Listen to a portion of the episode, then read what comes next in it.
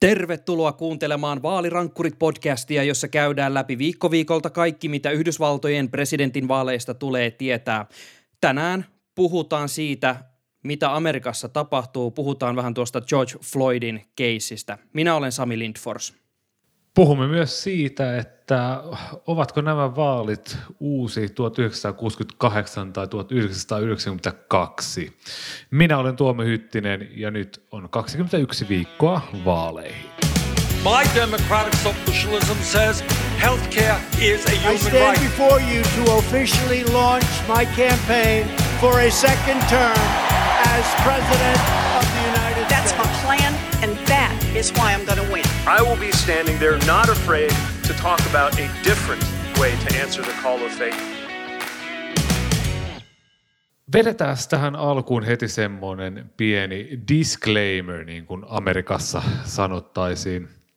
Eli tänään on vähän, vähän vakavampi äänensävy äänessä, koska puhutaan herkistä asioista, puhutaan rotuasioista ja, ja tälleen tiedostavina kansalaisina haluamme kertoa kaikille, että tiedämme kyllä, että olemme pari tällaista valkoista kolmekymppistä suomalaista kundia, jotka näistä asioista ja George Floydin kuolemasta ja kaikesta siihen liittyvästä puhuvat. Ja me ei edes yritetä teeskennellä sitä, että tässä yritettäisiin jotenkin ratkoa tai antaa helppoja vastauksia Amerikan todella, todella monimutkaisiin rodullisiin ongelmiin ja epätasa-arvoon, jota siellä esiintyy.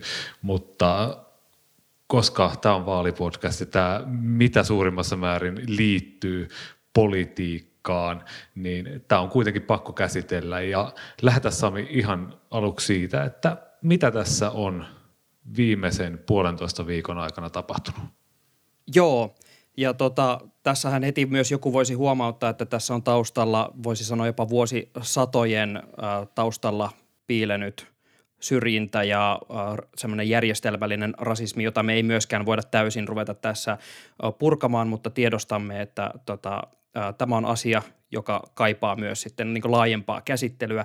Mutta viime viikon alussa äh, lähti viraaliksi video, jossa äh, Minneapolisissa, Minnesotan osavaltiossa äh, poliisi äh, tuli paikalle, kun tämmöinen kioskin pitäjä oli tai nuori myyjä oli soittanut poliisin paikalle, että asiakas oli maksanut väärännetyllä setelillä ja protokollan mukaisesti sitten kutsui poliisit paikalle. Ja tässä sitten kiinniottotilanteessa poliisi heitti tämän George Floydin tota, maahan makaamaan. Ja sitten tämä Derek Chauvin piteli häntä sitten polvella, painoi tätä George Floydin niskaa yh, lähes yhdeksän minuutin ajan, kunnes tämä sitten menetti tajuntansa. Ja kun lopulta saatiin ambulanssi paikalle, niin hänet sitten myöhemmin todettiin sairaalassa kuolleeksi. Ja siitä alkoi tämä mielenosoitusten sarja, jotka jatkuvat vielä tänäkin päivänä. Ja nyt koko maailma puhuu siitä, millaista on rasismi, millaista on järjestelmällinen rasismi.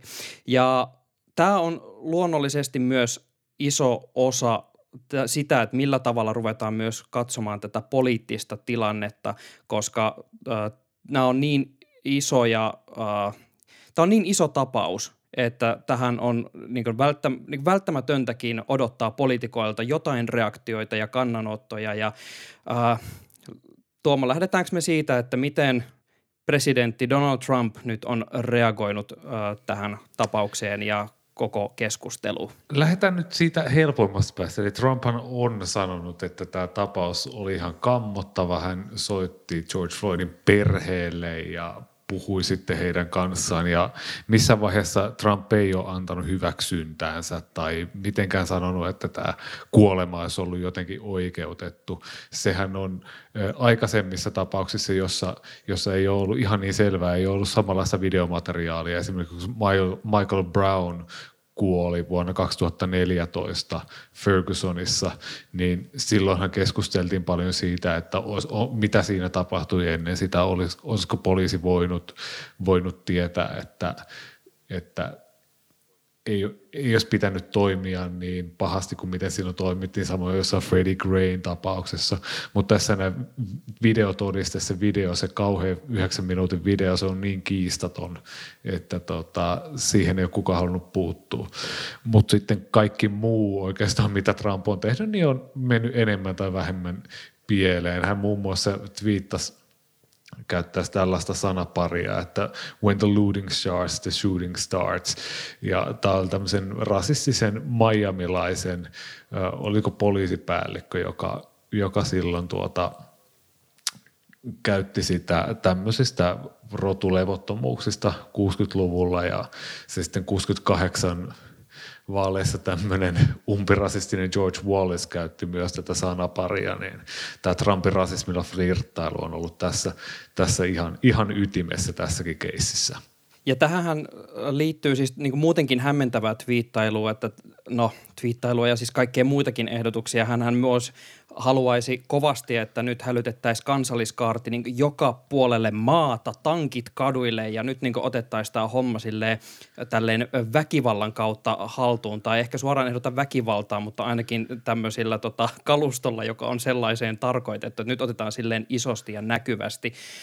Ja tota, sitten tässä myös on puhuttanut paljon tämä erikoinen äh, valokuvaoperaatio. Äh, tässä tota Washingtonissahan, er, äh, nyt en muista kirkon nimeä, mutta oli sitten ottanut osumaa näissä mielenosoituksissa ja Trump halusi sitten käydä vierailemassa tuossa kirkossa ja tota, ottaa samalla sitten näyttäviä kuvia ja oli siitä myös hieno video leikattu tuonne Twitteriin, jota, jonka oletimme, että on todennäköisesti iPhonein oma tämä kuvat tekoäly leikannut tai jotain jonka yhteydessä sitten kävi myös ilmi, että, tota, että saatiin tämä valokuva aikaiseksi, niin tota, oli ammuttu ky- kyynelkaasua tota, väkijoukkoon ja muuta, että saatiin alue tyhjennetty. Ja muuta vähän siis tällaista, mikä ei todellakaan ole ehkä nyt semmoista sensitiivistä äh, presidentin toimintaa, mitä tässä tilanteessa ehkä nyt odotettaisiin. Joo, tämä nimenomainen keissi on semmoinen – miten sanot, Jenkeissä sanottaisiin turning point, semmoinen, nyt tuntuu siltä, että se on semmoinen asia, mikä on katkaissut kamelin selän.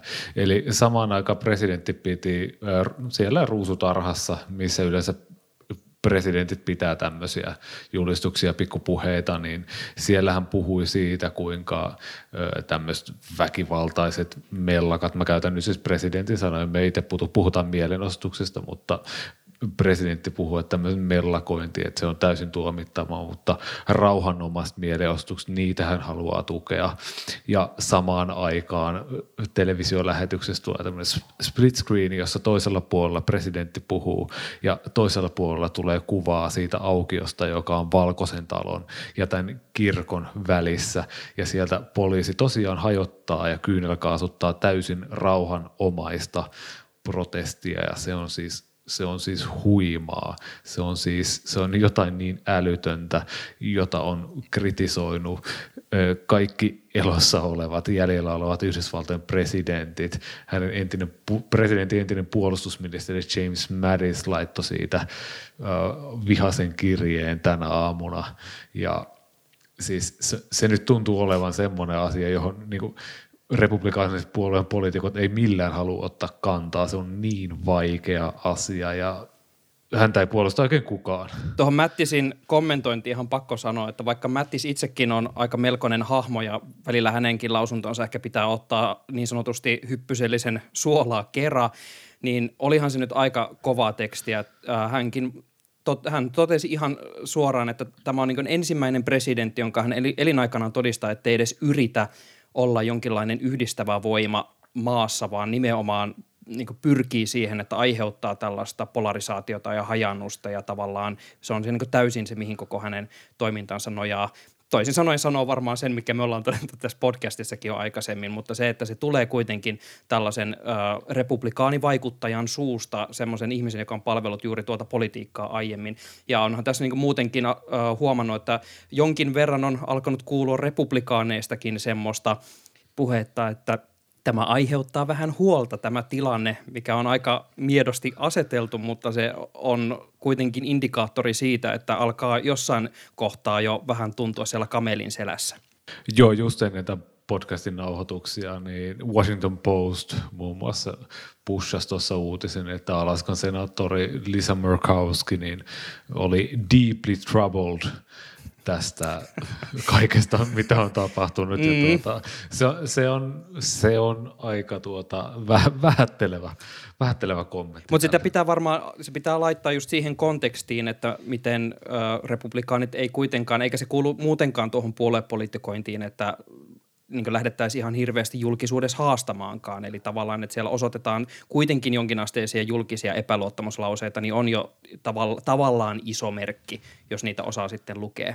Ja se on, se on tässä tapauksessa jotenkin jännittävää. Mä äh, on paljon lukenut juttuja, mä oon haastatellut äh, vähemmistön kuuluvia, äh, tosin suomalaisia, jotka asuu tuolla Jenkeissä ja tässä on sanottu, että tämä on – totta kai tämä on mitä poliittisen asia, mutta tämä ei ole puoluepoliittinen asia. Demokraatit ei automaattisesti ole mitään hyviksiä tässä ja republikaanit pahiksia, vaan tämä on just tämmöistä niin kuin vuosikymmeniä jatkunutta rakenteellista syrjintää, joka näkyy joka tasolla.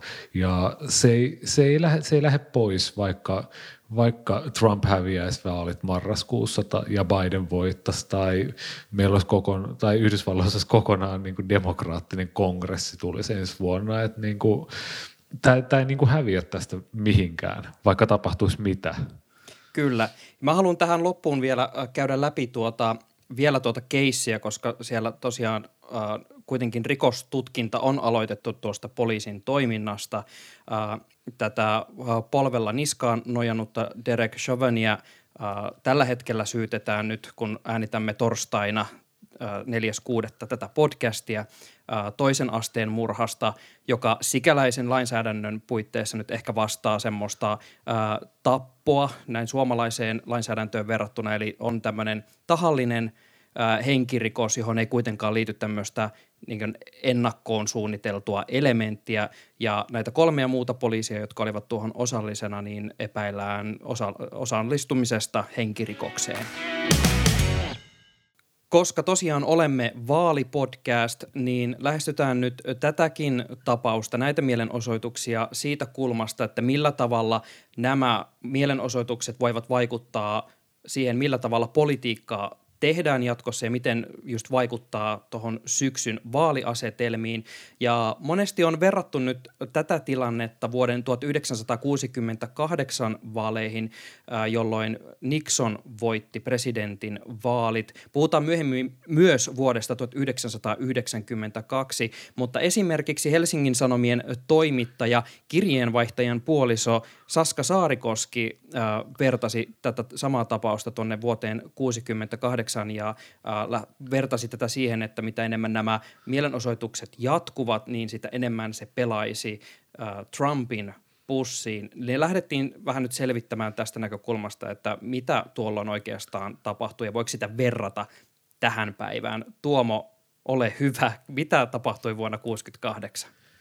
Eli 1968 silloinhan äh, Martin Luther King – aktivisti tapettiin ja silloin oli aivan sikana mielenosoituksia. Oli, oli Detroitissa, oli hullut, hullut mielenosoitukset, samoin Washington DCissä ja oli paljon tällaista uutiskuvaa siitä, että, että kaupungit palaa ja vähän samalla lailla kuin nytten. Ja silloin Richard Nixon oli haastajana – ei ollut istuva presidentti, oliko muistaakseni Lyndon B. Johnson taisi olla. Joo, kyllä, ja, näin taisi olla. Ja Nixon sitten ulkopuolelta tuli sille, että hei, laki ja oikeus, hän laittaa asiat järjestykseen, äh, sai kansansuosiota sillä, tuli ja voitti. Ja tämä on nyt nähty muun muassa korkeasti arvostavamme journalisti Saska Saarikoski on sanonut, että, että, että mitä enemmän Trump näillä korteilla pelaa, niin sitä enemmän se hänen pussinsa menee, mutta tota, se ei taida kuitenkaan nyt mennä ihan näin. Joo, nyt ei ole havaittavissa kyllä semmoista, että juuri tämmöisellä voimauhkailulla olisi pärjätty kovinkaan hyvin. Valitettavasti mä kadotin just tässä tota, selatessa näitä tota, varsinaisia lukuja, mutta sä voit nyt tota, paremmin lukuja muistavana korjata, jos mä oon väärässä, mutta eikö ole nyt niin, että tällä ei nyt ensinnäkään ole mitään niin hirveän suotuisia vaikutuksia ollut äh, Trumpin äh, niin suosioon ihan noin ylempäänsä, eli tavallaan ei voi niin ainakaan niin mistään havaita, että olisi olemassa minkäänlaista positiivista liikehdintää Trumpin politiikan taakse. Ei missään nimessä, ja jos muistaakseni Reutersin mielipidemittauksissa – jopa republikaanit, okei, okay, kaksi kolmasosaa, 67 prosenttia tuki Trumpia näissä toimissa, mutta kun Trumpia yleensä kannattaa republikaaneista se 80-90 prosenttia, niin siellä on pientä lipsumista näkyvissä, eli, eli se alkaa jo niin kuin vaikuttaa siihen hänen puolueen hallintaansa. Ja mun mielestä tässä ehkä vielä enemmän siihen vuoteen 68 verrattuna merkitsee se, että Trump on ollut kolme ja puoli vuotta presidenttinä. Eli voiko hän korjata sellaista, minkä hän on itse rikkonut. siis, musta tuntuu, että se on Biden, I want to believe. Se, musta tuntuu, että se on Bidenille helpompaa tulla sanomaan, että mä tuun ja muuten korjaan toi jätkän tota, hommat, kun se, että Trump tulee sanoa, että tämä on by the way demokraattien ja vasemmistolaisten ja antifan vika, mitä hän nyt tällä hetkellä viimeisesti yrittää, ei se oikein, ei se oikein pelaa. Kyllä, ja musta tuntuu, että tässä äh, tällä kertaa niin kun, just se ero, isoin ero on justiinsa siinä, että Trump ei tällä kertaa ole se haastaja, joka haastaisi sitä vallis, vallassa olevaa politiikkaa jollain omalla vaihtoehdollaan. Ja musta tuntuu, että se asenneilmapiiri myös tällä hetkellä äh, suosii sitä Bidenin empaattisempaa lähestymistapaa. Tämä on nyt siis aivan mutuilua omalta äh, kannaltani, mutta nyt tota, näyttäisi siltä, että sillä olisi enemmän merkitystä, että tarjottaisiin nimenomaan äh, jonkinlaista tämmöistä äh, sovittelevaa politiikkaa ja tavallaan semmoisia laajempia uudistuksia kuin että ehdotettaisiin suoraan, että nyt tarvitaan jotenkin vielä lisää poliisille valtaa ja oikeuksia ja jotenkin järeämpiä otteita, vaan päinvastoin, että semmoinen pehmeämpi viesti todennäköisesti palvelee tällä kertaa paremmin verrattuna tuohon 68 vaaliskapaan. Mutta sit, mut sitä siinäkään ei saa mennä liikaa. Tavallaan, tavallaan Trumpilla on helpompi pelikirja, yrittää tällä lakia järjestys viestillä saada sitä viestiä läpi, koska se on yksinkertaisempi ja se on ehdottomampi, kun taas Bidenin pitää kulkea sellaisella tosi, tosi, tosi ohuella langalla. totta kai he yrittää ymmärtää sitä mielenosoittajien sanomaa, sitä mitä mekin ollaan tässä puhuttu, että tässä on se kimppu niitä monimutkaisia historiallisia ja rakenteellisia ongelmia, mutta sitten samalla ei saisi mennä siihen Trumpin asettamaan antifa-ansaan, eli aleta symppaamaan liikaa näitä porukkaa, jotka pistää kauppoja palamaan ja pöllii telkkareita ja Los Angelesissa näin Beverly Hillsissä pöllittiin mersuja, että niin kuin sitä porukkaa ei saa, ei saa liikaa sympata. Muuten se alkaa taas näkyä sitten sellaisen tavallista lakia kunnioittavan amerikkalaisten suosiossa ihan saman tien. Eli tavallaan demokraateilla on nyt vähän hankalampi, hankalampi tilanne tässä kuin Trumpilla ja muille republikaaneille riittää vaan, että he ovat hiljaa ja antaa Trumpin hoitaa tämän kaiken. Mutta vuoden 1968 sijaan tämä tilanne saattaa olla enemmänkin kuin vuosi 1992. Sami, voisitko johdattaa meidät siihen, että mitä silloin kävi? Tuolloin 90-luvun alussa oli tämä kuuluisa Rodney Kingin tapaus, joka on varmaan silleen rinnastettavissa tähän, että se oli varmaan niitä semmoisia ensimmäisiä kertoja, kun saatiin kuvamateriaalia siitä, millä tavalla poliisi kohtelee mustaa väestöä Yhdysvalloissa. Silloin poliisi siis pysäytti Rodney Kingin ja pahoinpiteli tätä todella rajusti kiinniottotilanteessa. Ja sitten tämmöinen naapurissa ollut kaveri oli kuullut, että nyt tuolla ulkona tapahtuu jotain, oli ottanut tämmöisen vanhan VHS-kasettinauhurinsa tai semmoisen kameransa esille ja kuvannut ikkunastaan tämän koko tapauksen ja lähettänyt tämän sitten medialle ja tästä sitten alkoi tämä äh, iso tapaus, tapaus lähteä äh, eteenpäin.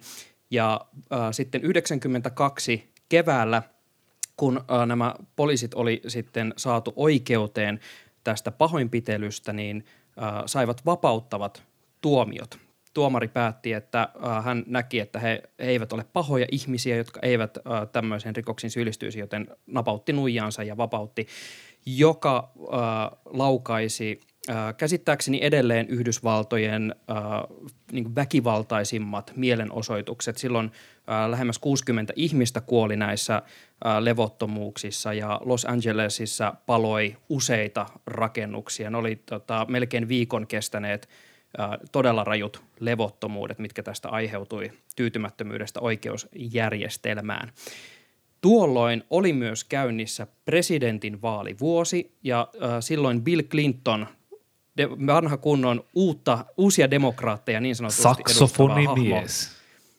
Kyllä, joka äh, oli aiemmin päässyt hokemaan, äh, että näissä vaaleissa puhutaan taloudesta typerys, niin kuin kuului tämä kuuluisa It's the economy stupid, kun oli kysytty, että mitkä on nämä vaalin teemat. Ja istuva presidentti George H.W. Bush, eli George Bush vanhempi, istui presidenttinä.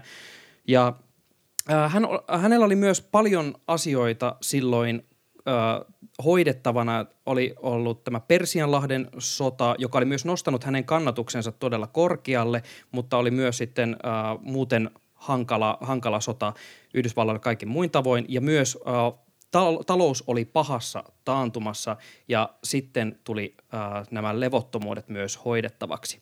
Ja se, mikä niin nyt myös yhdistää tuohon vuoteen 92, äh, silloin kun mä näin, että äh, tota, Twitterissä puhuttiin paljon noista 68 tapauksista, niin mä vähän niin kuin ihmettelin, että miksei kukaan puhu näistä 92 vaaleista, koska mä näin enemmän niitä yhtäläisyyksiä tähän päivään siinä, koska oli, oli tämmöinen tota, viraalimateriaalista lähtenyt ää, tota, ää, oikeusjuttu ja myös sitten silloin niin kuin, tavallaan todella räikeästi käsiteltiin tätä epätasa-arvoa oikeusjärjestelmässä. Ja ää, silloin kuitenkin oli demokraatti haastaja ää, edelliset presidentithän olivat olleet siis republikaaneja, oliko kolme edellistä presidenttiä, ja Bill Clinton tuli ja sitten voitti nämä vaalit kyseisenä ö, syksynä.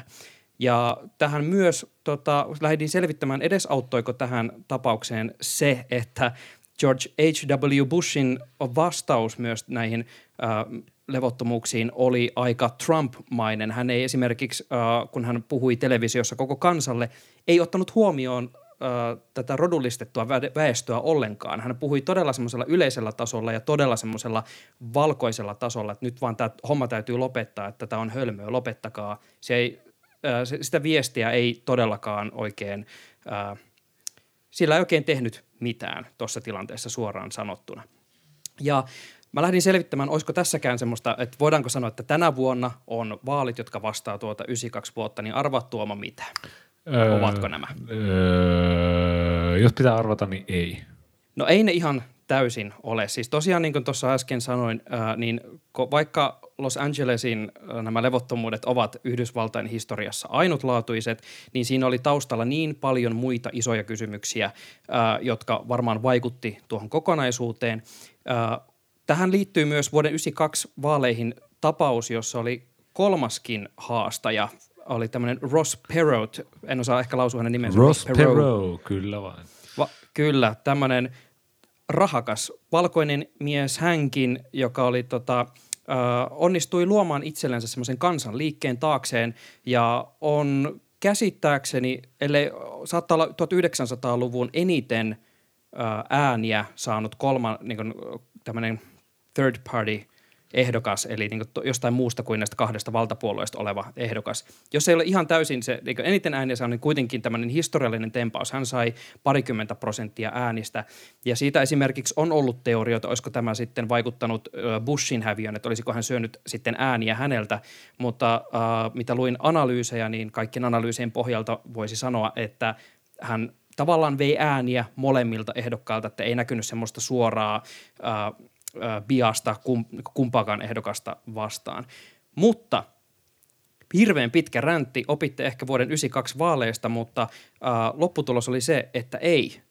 Se vuosi oli kuitenkin niin erilainen verrattuna tähän päivään. Se asenneilmapiiri oli aivan erilainen, mutta se, mikä tässä minusta jäi vielä silleen mielen päälle, oli se, että myös Clinton ajoi tämmöistä tiukempaa rangaistuspolitiikkaa Ja äh, hän myös äh, ajoi myöhemmin sitten presidenttikaudellaan läpi ehdotuksia, jotka antoivat poliisille äh, enemmän äh, varusteita, enemmän toimivaltaa, lisää poliiseja ja myös tämmöinen äh, three strikes and you're out politiikka, eli äh, kolmesta äh, tuomiosta, niin tuomiot koveni todella paljon, mikä taas sitten kohdistui nimenomaan mustaan väestöön, että tuomiot piteni. Hän on sitä myöhemmin itse asiassa pahoitellutkin, että tämä politiikka ei ollut hyvää ja se on sitten sitäkin ruvettu muokkaamaan. Pakko knoppailla vielä tuosta vuodesta 1992. Silloinhan 88, kun George Bush vanhempi voitti vaalit Michael Dukakis nimistä demokraattia vastaan, niin – tuota, siinä vuonna, muistaakseni demokraattien puoluekokouksessa Bush sanoi, että read my lips, no new taxes. Ja sitten kun piti tehdä tätä huonon talouden aikana näitä kompromisseja taloudessa, niin Bush suostui veronkorotuksiin ja on tämmöisen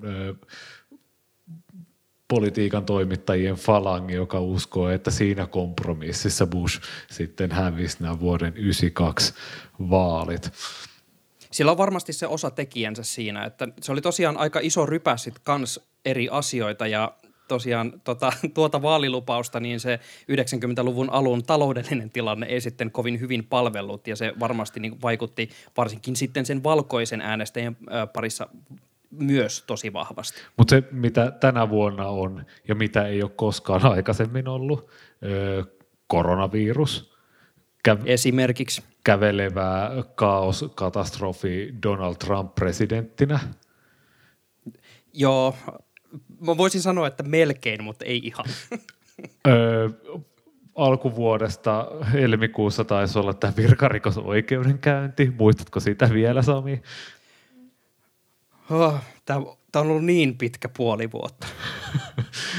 siis, niin pitkä työttömiä on nyt se mitä 340 miljoonaa siellä. Luuletko, että se on lähempänä sitä kuin 100 miljoonaa vaalien aikaan?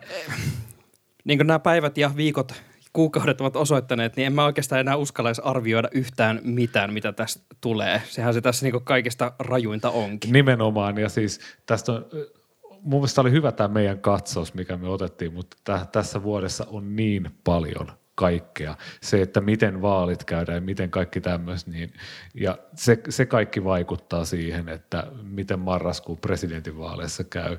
Mutta jos lähdetään taas puoluepolitiikan ulkopuolelle, ja mä saan pitää tämmöisen pienen, ei räntin, mutta puheenvuoron siitä, että miten tämä niin kuin poliittisilla toimilla, ei puoluepoliittisilla, mutta poliittisilla toimilla korjataan – Mä luin tämmöisen 538in artikkelin, joka linkataan meidän Twitter-tilille myöhemmin, ja jos oli käytetty tätä tilastoja apuna poliisin tappamista ihmisistä, niin poliisi tappaa Yhdysvalloissa nykyisin yhtä paljon porukkaa kuin vuonna 2013, eli semmoinen noin 1100 henkilöä vuodessa, ja, ja nimenomaan mustia henkilöitä on niin kuin tässä, tässä datassa mukana. Eli se määrä koko maan tasolla ei ole lisääntynyt.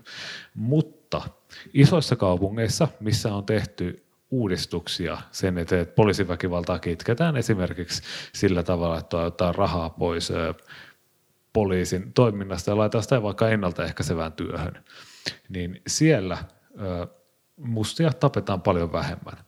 Mutta suhteessa taas sitten lähiöissä ja maaseudulla, ei pelkästään suhteessa, vaan myös absoluuttisesti tapetaan paljon enemmän sellaisissa paikoissa, jossa ei ole tehty näitä reformeja. Niin tästä tulee sellainen viesti, että silloin kun on halua muuttaa näitä asioita, niin silloin asioita voidaan muuttaa määrätietoisilla politiikkatoimilla. Ja tällä viikolla saatiin hyvä uutinen, historiallinen vaaliuutinen. Nyt Fergusonissa, jossa Michael Brown-niminen mies tapettiin silloin 2014, niin siellä Missourin osavaltiossa Fergusonin kaupungissa valittiin musta pormestari ensi kertaa historiassa. Ensimmäinen nainen ja ensimmäinen musta. Ja ehkä tämä voi olla semmoinen, semmoinen pieni merkki siitä, että jossain tämmöisessä niin vaikeassa paikassa kuin Ferguson – on, niin sielläkin voidaan mennä vähän parempaan.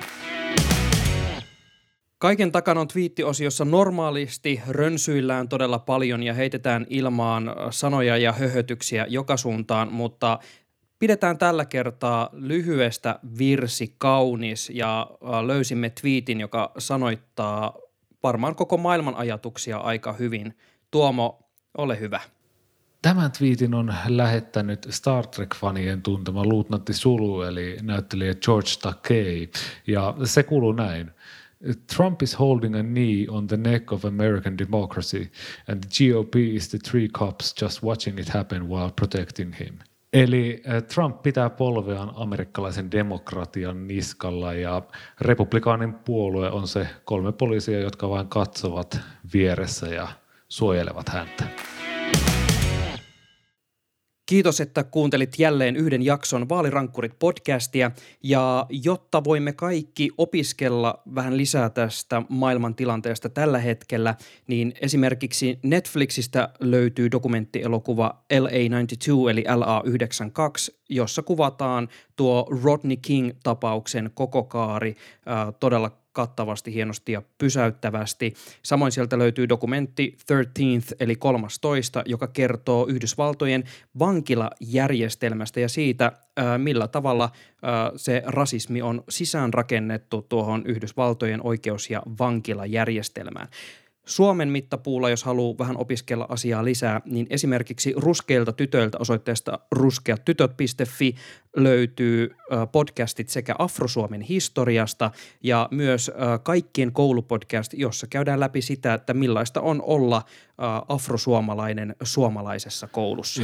Jos haluat jotenkin auttaa asiaa konkreettisesti paikan päällä, niin tämmöiset kansalaisjärjestöt tarvitsee Amerikassa rahaa, ne eivät toimi verovaroin niin kuin suomalaiset, eli siellä on aika tämmöinen jatkuva rahantarve, jotta tällaista syrjin, syrjiviä rakenteita ja muuta voitaisiin purkaa.